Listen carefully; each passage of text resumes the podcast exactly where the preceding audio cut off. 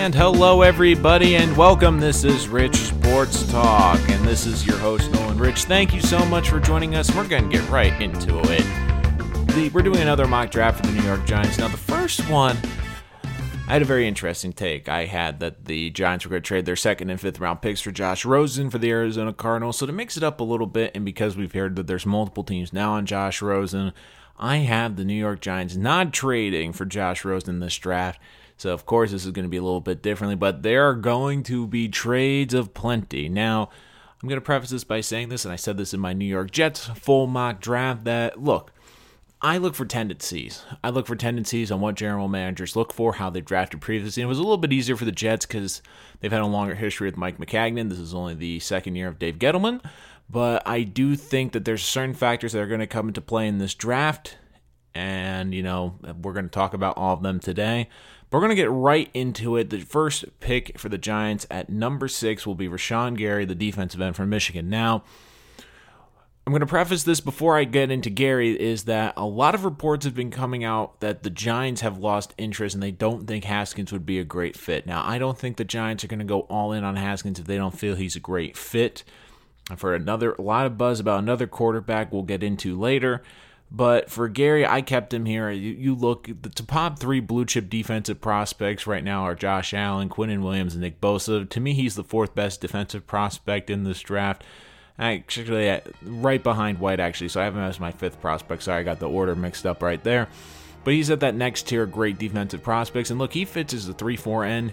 This is something the Giants need. Now, initially, I think he might struggle a little bit with the pass rush. I think he's a little bit raw in that department. But this could be a guy that could be a potential double-digit sack guy. But at the very least, a very good run-stopping defensive end that come right in off the board. And a guy who can develop into a decent pass rusher. So I have him going number one overall to the Giants with their sixth pick. Now, I have the Giants with a trade. Trading seventeen. I have them trading up to twelve of the Packers. They trade their first round seventeenth pick, the third round thirty-second pick, and round five pick five, and an asterisk on the on the round five one. They have the picks four and five in round five, so I think that they'll move one of them to trade up to jump ahead of Miami, jump ahead of Washington to draft Daniel Jones, the quarterback out of Duke. Look, there's a lot of interest from the Giants and Dan Jones. He said he wants to play. He can play behind Eli Manning. He has that connection with the Manning camp from Duke. And, you know, he works at the Manning uh, complex during the summer and with the Manning camp for football. And here's the thing I like about him. He's had a lot more experience than Haskins. He started for three years. You've seen progression over those three years. And this year was his best. twenty-two touchdowns, nine picks, and he completed over sixty percent of his passes. And one thing I really like about him that I like a little bit more than Haskins is he's a little bit more mobile. Now, he's a raw passer. He's going to have to sit, but I think that's a perfect situation behind Eli Manning, learning from Eli. And if you draft Haskins, I think the expectation is playing right away. At least with Jones, I think the Giants can buy it. And look, on my board, Jones is my third best quarterback. I haven't had Locke. I haven't had Greer. I think he's a better overall prospect, and he doesn't get the love he deserves. And I think when you look at a quarterback and you look at the, who is the best in terms of when I look at the complete quarterback package, I think he is that in terms of what he can do with his athleticism, his legs, his ability to throw, the arm. And look, I think Murray's more accurate. I think that Murray and Haskins are more ready to go at this point. But I do think there's a lot of upside with Jones, and I think the Giants are smart. They move up from seventeen, they get their quarterback, and they jump out of a bunch of quarterback-needy teams. And here's the biggest reason why I have them drafting Jones, because as of today, Russell Wilson has signed his extension. So I think that a lot of Giants fans were resigned to the fact that Russell Wilson was coming to New York. He's not coming. We've also seen that this Giants ownership group, which has the reputation of being one of the more patient organizations, they moved on from a head coach after just two years. After a disastrous last season, I think Gettleman has to have a bit of a trump card. What happened with the Jets last year? Mike Maccagnan was in hot water because this roster wasn't very good. Even though they moved on from Todd Bowles, what was the big reason Maccagnan got to keep his job? It's because he got the quarterback. If they have a quarterback, like let's say, for example, Jones starts the last six games and looks good, it's going to be hard to move off from Gettleman if he has the potential quarterback ready to go. If the Giants don't have a plan again at quarterback after next season, two years in a row, if Eli struggles, doesn't look good, and for the second year in a row, they don't have a young quarterback to turn to, and they don't have a long-term plan at quarterback. And I understand I understand next year's quarterback class is better, but you also have to understand this. What if the Giants are good enough to not be in the bottom five? Then they're going to have to trade even more draft capital to move up in the draft to get a quarterback.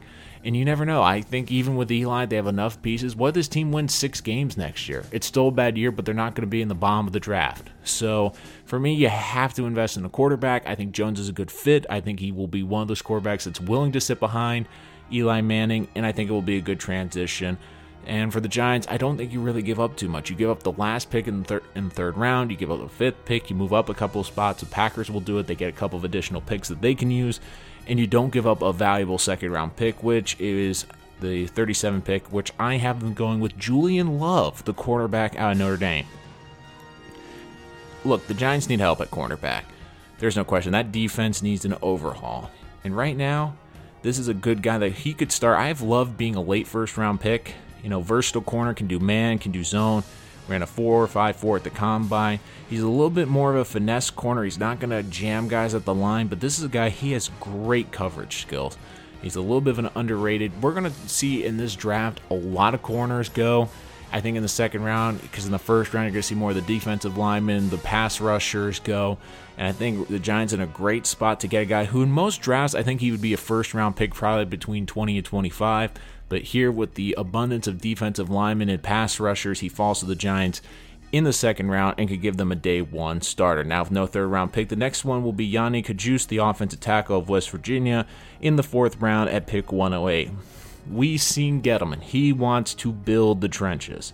Hey, look, Cajuste started over twenty games at left tackle. Could inherit the position from Solder down the road. He could be a plug-and-play option right now at right tackle. You know, big, six foot five, three hundred ten pounds.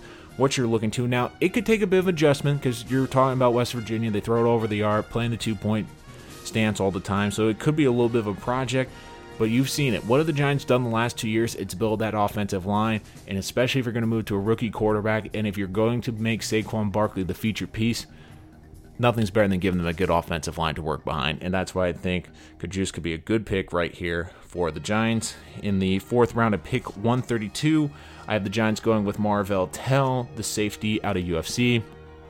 It's no question. The Giants need help at safety. Landon Collins is gone. Uh, you need a guy who can potentially be a free safety, and I have Tell being that. I mean, you look, he missed four games with the broken collarbone early in the season. I think that has slipped his value a little bit, so the Giants could get him here in the fourth round. I think he could have been a high third-round pick. Very good cover safety, a little bit smaller, but this is a guy, especially as a free safety, good ball skills, plays the ball well in the air, versatile in pass coverage, so I think he would fit well with the Giants as a free safety. In round five, pick one forty-two, the pick they didn't trade. Uh, that would be the fourth pick in the fifth round overall. Martez Ivey, the guard out of Florida. Now, look, the guard position is set for the Giants, but you could use more depth. Find a prospect you could develop into maybe a potential starter. And you look, Ivey, this is the reason I really like him. He has played multiple positions. He's played guard. He's played tackle. Now, look, he underachieved a little bit. He was a five-star recruit. Didn't really have the college career a lot of people expect. But look, he has an N F L body, and it's hard to find those in the fifth round. He's a versatile role lineman. You could put him out as a six offensive lineman. We're seeing, especially with a lot of run-heavy teams, to throw the extra lineman on the field. He could do that. Good backup at the guard positions, at the tackle position, and who knows, maybe even kick him inside to safety. They need depth, and one thing is with the Giants, you have an older offensive left tackle. You need to have good depth in the offensive line, so that's why Ivey makes a lot of sense here. Now, I'm going to probably butcher this name. Round five, one seventy-one. Uleve Sungupole. I know, it's a tough one. Uleve Sungupole. Uh, the north, the north, uh, sorry, I don't know why I keep saying north. It's the nose tackle and the defensive tackle from Wisconsin.